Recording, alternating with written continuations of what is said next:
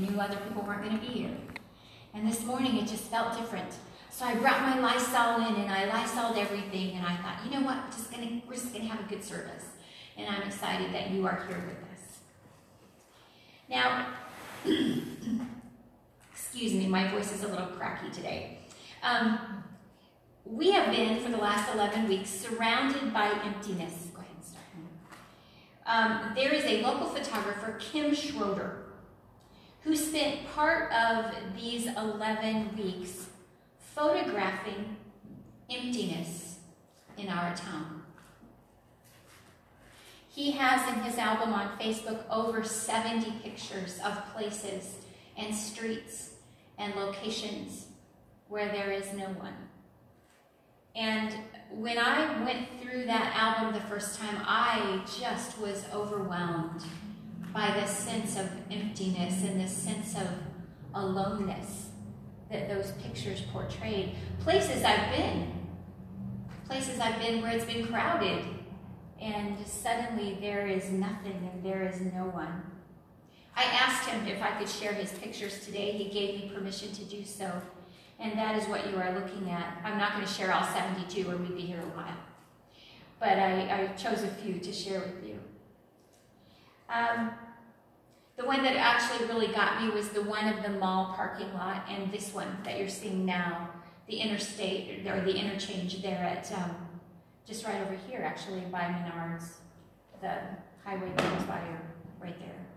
That's what that is, and there's like, what, four cars on there? It's just craziness. Um, there is another place where emptiness got me, I have to tell you. That last day when I walked out of my classroom, March 13th, we, we knew that on Monday we would send our kids home. The kids would come on Monday, 13, 14, 15, 16. On March 16th, they would come on the 16th, and, and we would send them home for three weeks. But we would get them back. And they told us that, um, you know, you cannot, you can't hug them, you can't high five them, you can't handshake them, you can't do anything. You have to just shoo them out the door. And so that's what I did because I thought in three weeks I'll get to give him a hug and it'll be good. And then the next day I went to work and we were told to plan not to have our kids back again this year because we were told that the, the extension of time was indefinite.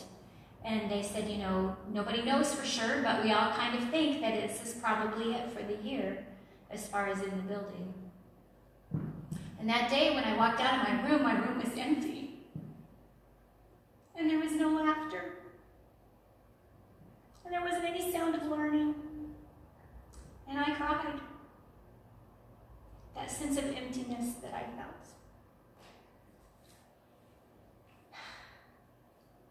We've been surrounded by emptiness for 11 weeks. But we aren't the first people to experience emptiness, are we? In John 2 1 through 12, we read the story of the wedding where Jesus performed his first miracle. Now, in that culture, the host had a huge responsibility. His responsibility was to make sure that all of his guests were well cared for. And when the guest, when the host ran out of wine, he could have been terribly, terribly embarrassed. The wine jugs were empty and yet Jesus filled them with wine. You see, Jesus came in. He told the servants, get the wine jugs, fill them with water. And Jesus did what Jesus does. He brought fullness to emptiness. My favorite story about emptiness, though, is the one that we're going to talk about today. You see, there was a mom and her husband had been a wise man, but in living of his days and raising his sons, he had accumulated some debt. And unfortunately, he died. And as will happen, his creditors came to his wife looking for payment. All she had was two, pot, two sons and a small pot of oil. The options before her were limited. The creditors were preparing to take her sons as slaves. I want to listen to her story this morning as it is told in Scripture. 2 Kings chapter 4, verses 1 through 7. The wife of a man from the company of the prophets cried out to Elisha, Your servant, my husband, is dead, and you know that he revered the Lord. Coming to take my two boys as his slaves. Elisha replied to her, How can I help you? Tell me, what do you have in your house? Your servant has nothing there at all, she said, except a small jar of olive oil. Elisha said, Go around and ask all your neighbors for empty jars. Don't ask for just a few. Then go inside and shut the door behind you and your sons. Pour the oil into all of the jars, and as each is filled, put it to one side. She left him and shut the door behind her and her sons. They brought the jars to her, and she kept pouring. When all the jars were full, she said to her son, Bring me another one. But he replied, There is not a jar left. And then the oil stopped flowing. She went and told the man of God, and he said, Go, sell the oil, pay your debts. You and your sons can live on what is left. This woman had treasures in her family, didn't she? She had a godly husband she loved, and she had her sons whose lives she had poured her own life into. But now it was all different. Her husband was gone, and her remaining treasures, her sons, are about to be taken away from her. So she goes to the prophet to ask for advice, and she does what he says. She borrows every single empty container that she can. She surrounded herself with emptiness. If you could just kind of get this picture in your head of table, of a tabletop, and even the floor and the beds, everything around her covered in empty jars, empty vessels of some type. She was surrounded by emptiness. And I can only imagine how overwhelming that must have been. Her heart was already broken and empty. And now she is surrounded by visual images of emptiness. Does that sound familiar to you? That may you may identify with her for the past 11 weeks. You may have identified with that feeling of emptiness, that feeling of no one around you and, and nothing exciting or fun or new or whatever. We've talked on the phone, some of us. I've tried to talk to most of you on the phone. I've gotten to see my kids. We socially distanced a couple of picnics and did that, and that was fun. And, and of course, I, I don't know if you know, but I flew to Colorado to see my dad who has cancer, so I got to I got to have that experience. But other than that, we've pretty much been at home like y'all. And our life has felt very empty. But in our emptiness, I believe God wants to teach us. He taught this woman some things. The first thing that she learned was that there are times when we need the help of others. There will probably come a time in our lives when we will need to hear thoughts from another voice. Did you see what the woman did? She went to the prophet, explained her situation, and asked for guidance. Friends, it's okay to ask for help. It's okay to ask for advice. It's okay to tell a friend you just need a verbal hug. Emily and I have kind of laughed because whenever I've seen him, I've always gone, air hug! and then we finally gave up and we just hugged anyway because I couldn't take it any longer. But we were doing that whole air hug thing. One of my friends from work, we message almost every day because that's part of our job. And at the end of the phone call, she'll say, I love you, I miss you. And it's like, you never told me you loved me before you missed me. But you know what? We've just developed those friendships and we've We've realized how important we are in each other's lives, how much we need each other's advice, how much we need each other's encouragement, and the strength we draw from one another. It is okay to need another person. During this time, I hope we've I hope that we've sent letters and I hope we've made phone calls and and messaged and chatted and texted and those kinds of things. Dr. Donnelly, our district superintendent, has been so good with our pastors. Every Thursday night, he's had a Zoom meeting, which I don't know if you know what Zoom is, but Zoom is this annoying platform on a computer where you see 25 faces that are all about two inches big. And you can see everybody you're in this meeting with, except that his meetings got too big and we ended up having two pages, and so I have to flip back and forth between who was talking. But it was okay because I could see him. And he brought in special people like, um, like Jim Diehl, Dr. Jim Diehl, who used to be a superintendent. In fact, he ordained us many years ago. Um, he, he brought in um, Dr. Carla Sunberg, um, our women, our women's superintendent right now, general superintendent. He's brought in um, college presidents and other people who are just amazing to encourage us and bless us. And so we would be refilled and not feel so empty and so isolated. The widow woman went to the prophet. She explained her situation and then she waited. Now, she was in person meeting with him, so she didn't have a long wait there.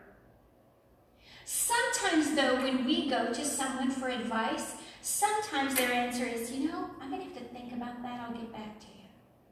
And sometimes we just have to wait. But she was willing to do that.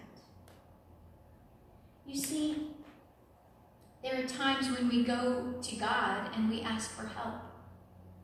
And sometimes we take our own plan and we say, Father, this is the problem. This is what I want to do. Would you bless it? And I think sometimes God goes, I have a different plan in mind.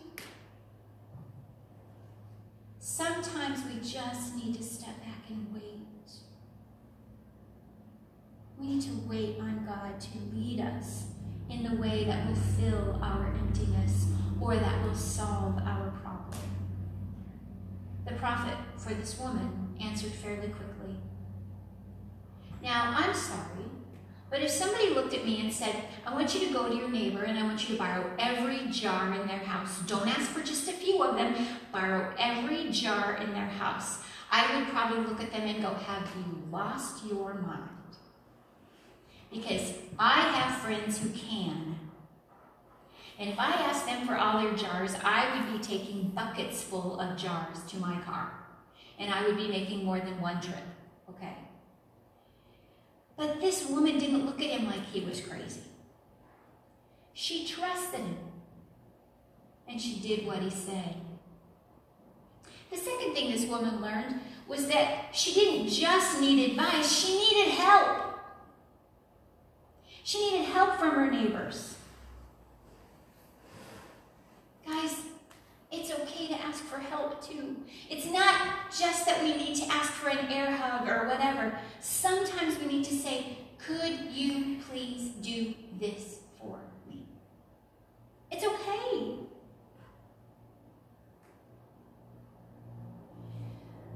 Cindy called this week and asked for me to do something for her. And unfortunately, I was working and I wasn't able to do it, and I felt so badly because it's so seldom that we get asked to help. But do you know how good it makes us feel when somebody says, you know what, they'll help me? And we always try to be available to help. And there are people around you who want to be available to help. Let them. Let them help.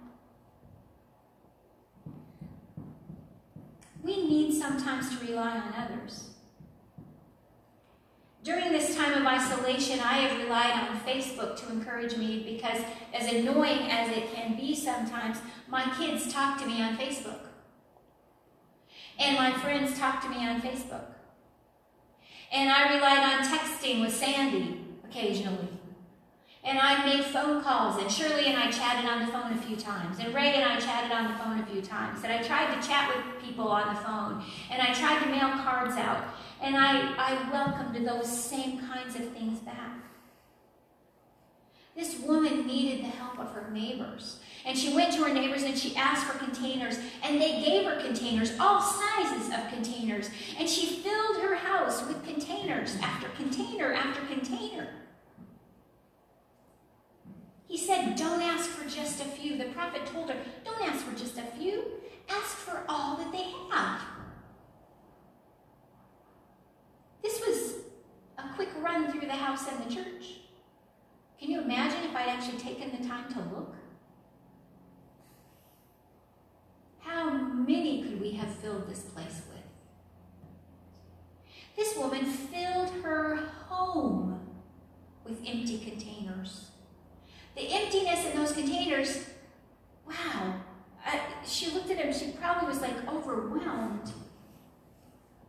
I kind of picture her with a little pitcher of oil, maybe about this size.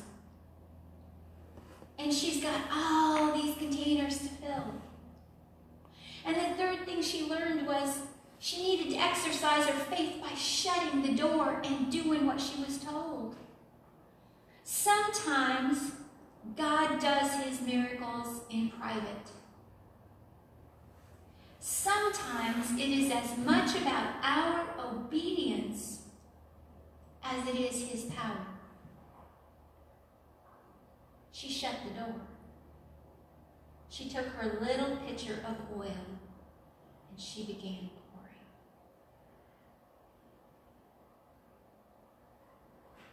And she filled jar after jar after jar after jar after jar after jar and on and on and on. She simply did what the prophet told her to do. And she got to see how God can multiply whatever it is that we give to Him. Whatever we are willing to surrender to Him, to His will, and to His work, He can use in mighty, incredible, astronomical, unexplainable ways if we will let Him. My friends, if God did it then, He can do it now. Some of you may remember that song, Little is Much, when God is in it. The woman surrendered the very minimal thing that she had, and she saw God work in an incredible way. Reminds me of a young boy who had a few loaves and a couple of fish. And God took them and he fed 5,000 men, plus women and children.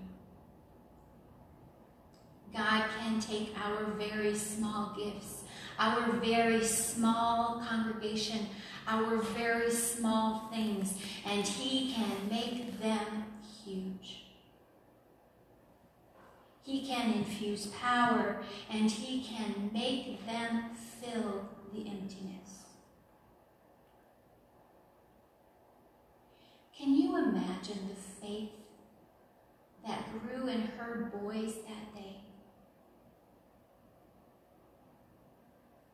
There were times when we were young and in college and first starting out that we didn't have a lot. But we would sit down with our boys and we would pray. And we just always believed that God was going to meet our needs, and God always did. When we were in college, we moved from an apartment to a house. And it was a stick-built house. We never had a stick-built house. We'd always been in apartments or trailers. And so we were excited to have a stick-built house on ground where it had a crawl space under it, and it had an attic in it, and it had a garage. Whoa, this is a gift. This was amazing. We were moving into our house, and John and I had seen the house, but the kids had not.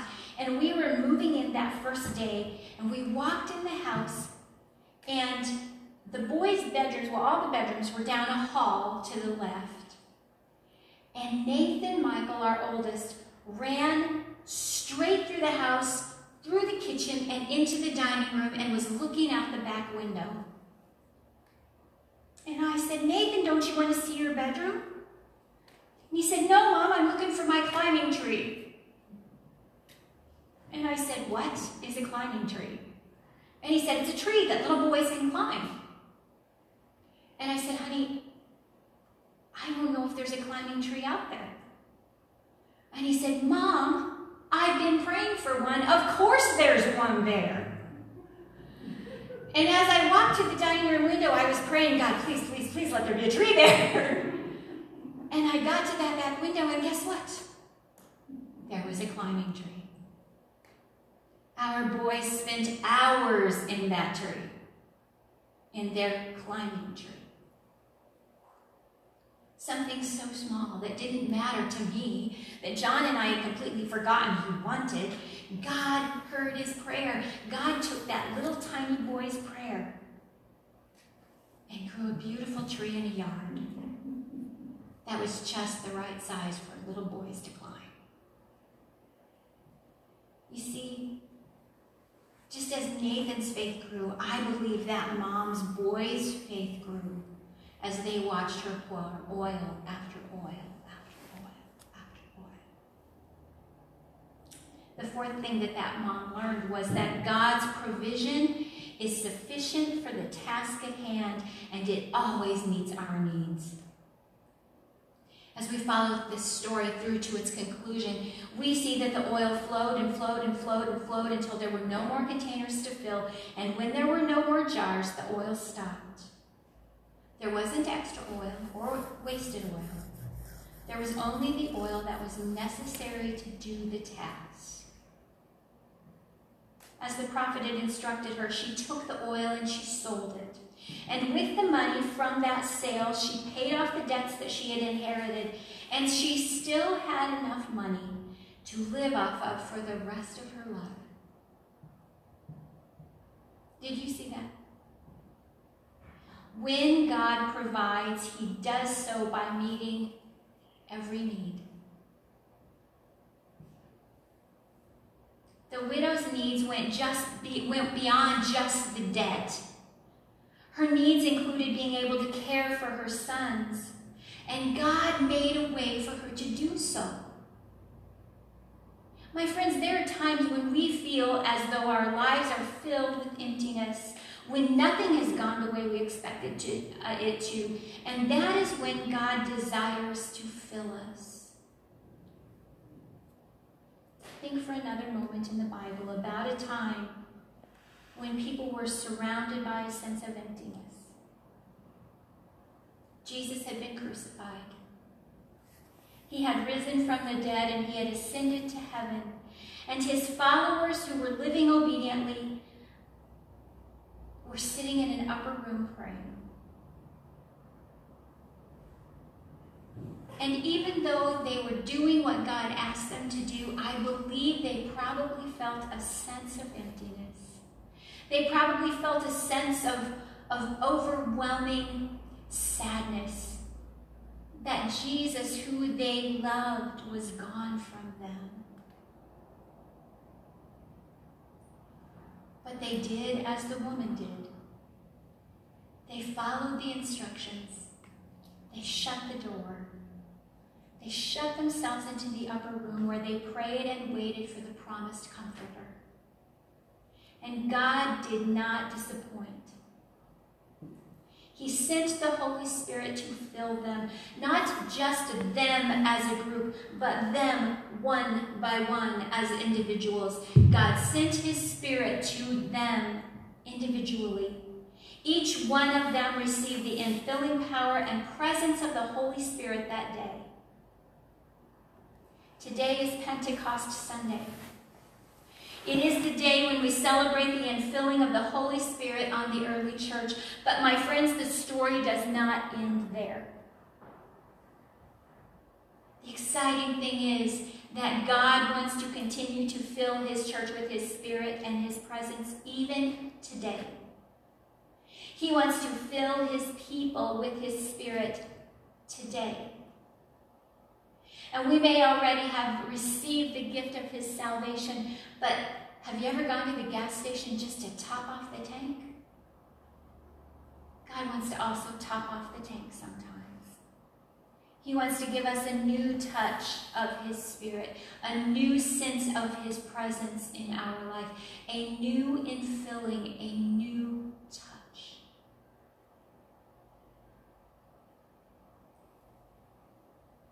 God is here with us this morning. As we pray this morning, ask Him to fill you again, to fill you anew, to top off the tank. Ask Him to fill you with His presence and His love and His grace so that His Spirit may flow out into the world and touch the lives of those you come in contact with every day. Let's pray. Our Father, we come to you this morning empty. Our spirits are empty because we have just been drained from being apart from one another, but already, Lord, we've sensed your filling because we've been together and we have laughed together and we have sung together and we have prayed together and we have studied your word together and we feel you fill, filling us. Father, would you send your spirit to us once again? Would you pour yourself into us once again? Help us to sense your presence and to feel your, your grace and your leading so that as we interact with the world around us from a distance or up close, that they would sense your presence as well. Father, we love you. Help us to be light in a dark world.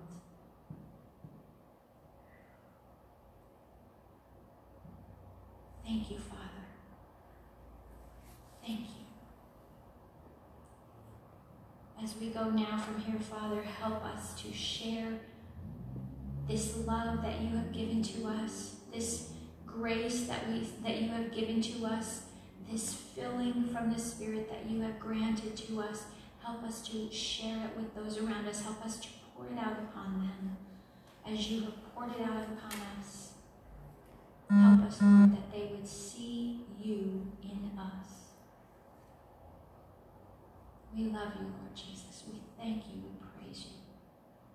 And we worship you today. In your name we pray. Amen. Thanks for being here today. The Lord bless you and keep you.